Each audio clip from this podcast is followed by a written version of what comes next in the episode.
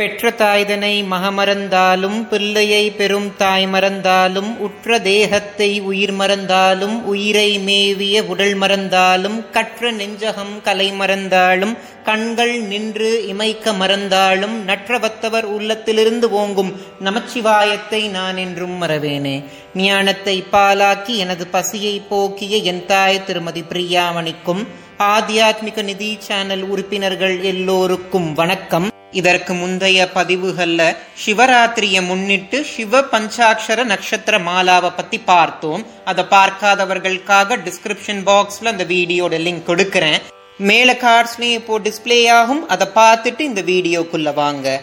Title பார்த்து நீங்க ஆச்சரியப்பட்டிருப்பீங்க. நாங்க வேதம் படிக்கலையே. நாங்க எப்படி எங்க வீட்டுல வேள்வி பண்றது அப்படின்னா அக்னிஹோத்திரத்தை எல்லாருமே வீட்டுல பண்ணலாம். வீட்டுல ஒரு சின்ன அக்னி குண்டம் அமைச்சு அதுல அக்னிய வளர்த்து நாள்தோறும் சூரிய உதயம் அப்பவும் சூரிய அஸ்தமனம் அப்பவும் இதை நீங்க செய்யணும். குடும்பத்துடைய தலைவர் இதை செய்யலாம். அவரால முடியாத பட்சத்துல பெண்களும் இதை செய்யலாம். இந்த வேள்வி செய்வதற்கு பால் வேறுபாடுன்றது கிடையாது. ஆனா பெண்களுடைய மாதவிடாய் காலத்துல அவங்க இதை செய்யறதை தவிர்த்துக்கணும்.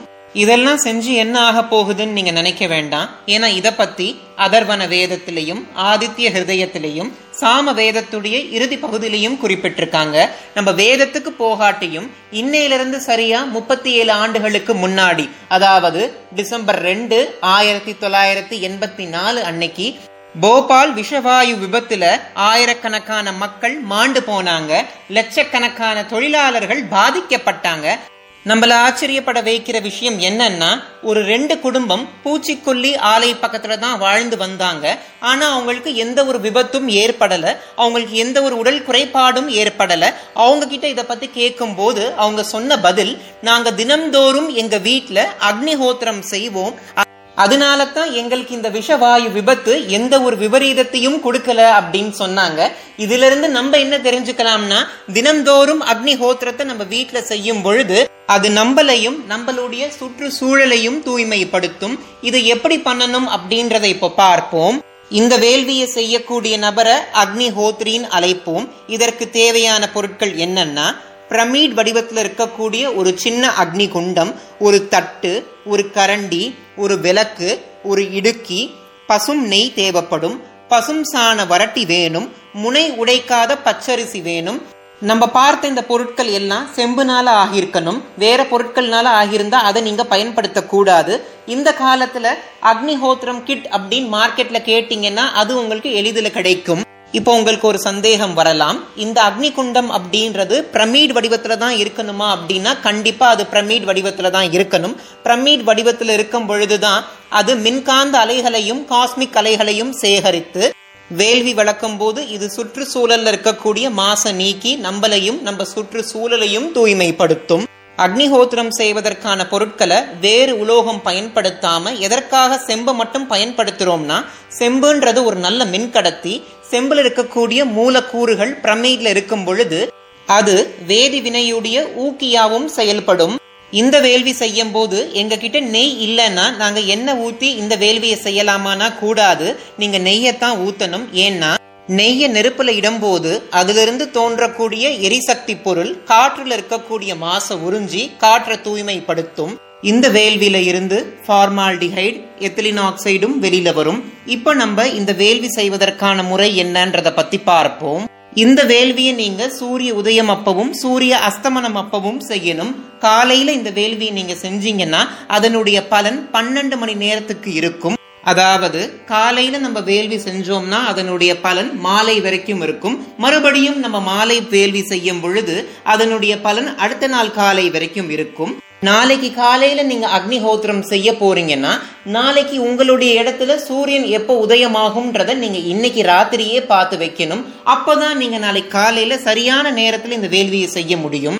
வீட்டுல இருக்கக்கூடிய விளக்கை ஏத்தி வச்சுட்டு இந்த அக்னிஹோத்திரத்தை நீங்க செய்ய ஆரம்பிக்கலாம். ஸ்கிரீன்ல இப்போ டிஸ்பிளே ஆகிற மாதிரி பிரமிட் வடிவத்துல இருக்கக்கூடிய அக்னி குண்டத்தை எடுத்துக்கோங்க. மூணு பசுஞ்சான வரட்டிய முக்கோண வடிவுல அந்த அக்னி குண்டத்துக்கு நடுவுல வச்சிருங்க. அடுத்ததா ஸ்கிரீன்ல டிஸ்ப்ளே ஆகிற மாதிரி உங்களுடைய கையை மான் வடிவில் வைக்கணும். அதாவது உங்களுடைய சுண்டு விரலும் ஆள்காட்டி விரலும் மடங்க கூடாது மீதி இருக்கக்கூடிய மூணு விரல்களால முனை உடையாத அரிசியை எடுக்கணும். அதை எடுத்து ஒரு தட்டுடைய இடது பக்கம் வச்சுக்கோங்க. அந்த அரிசி மேல ஒரு சொட்டு பசும் நெய்யையும் சேர்த்துக்கோங்க. மறுபடியும் உங்களுடைய கையை மான் வடிவுல வச்சு இன்னொரு முறை முனை உடையாத அரிசியை எடுத்து தட்டுடைய வலது பக்கம் வச்சு அதற்கு மேல ஒரு சொட்டு பசும் நெய் சேர்த்துக்கோங்க.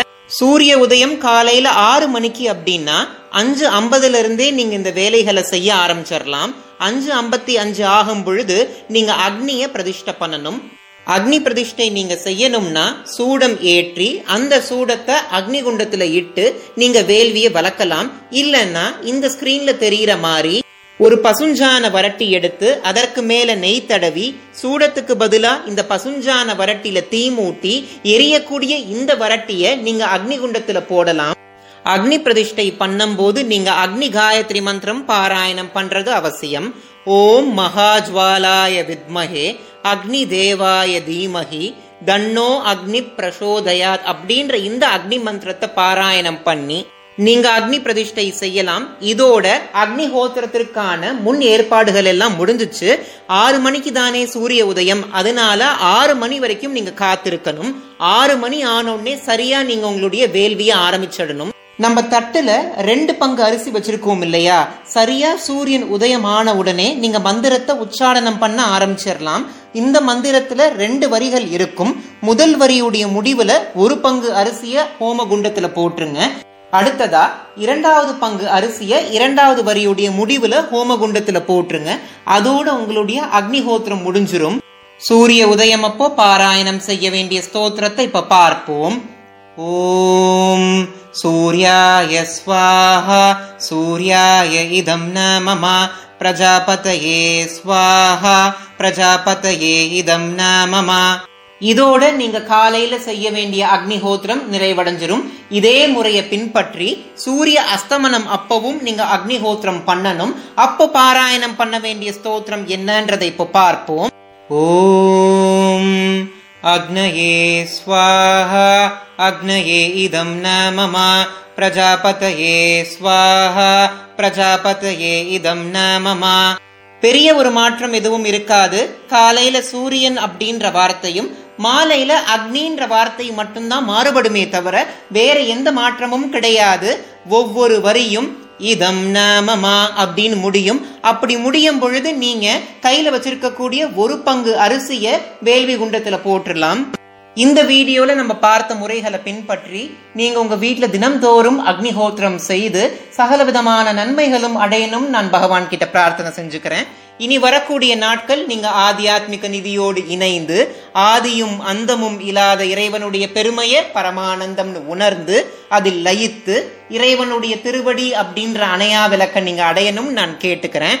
இந்த வீடியோவில் நான் சொன்ன தகவல் உங்களுக்கு பிடிச்சிருந்துச்சுன்னா ஆத்தியாத்மிக நிதி சேனலை சப்ஸ்கிரைப் பண்ண மறந்துடாதீங்க.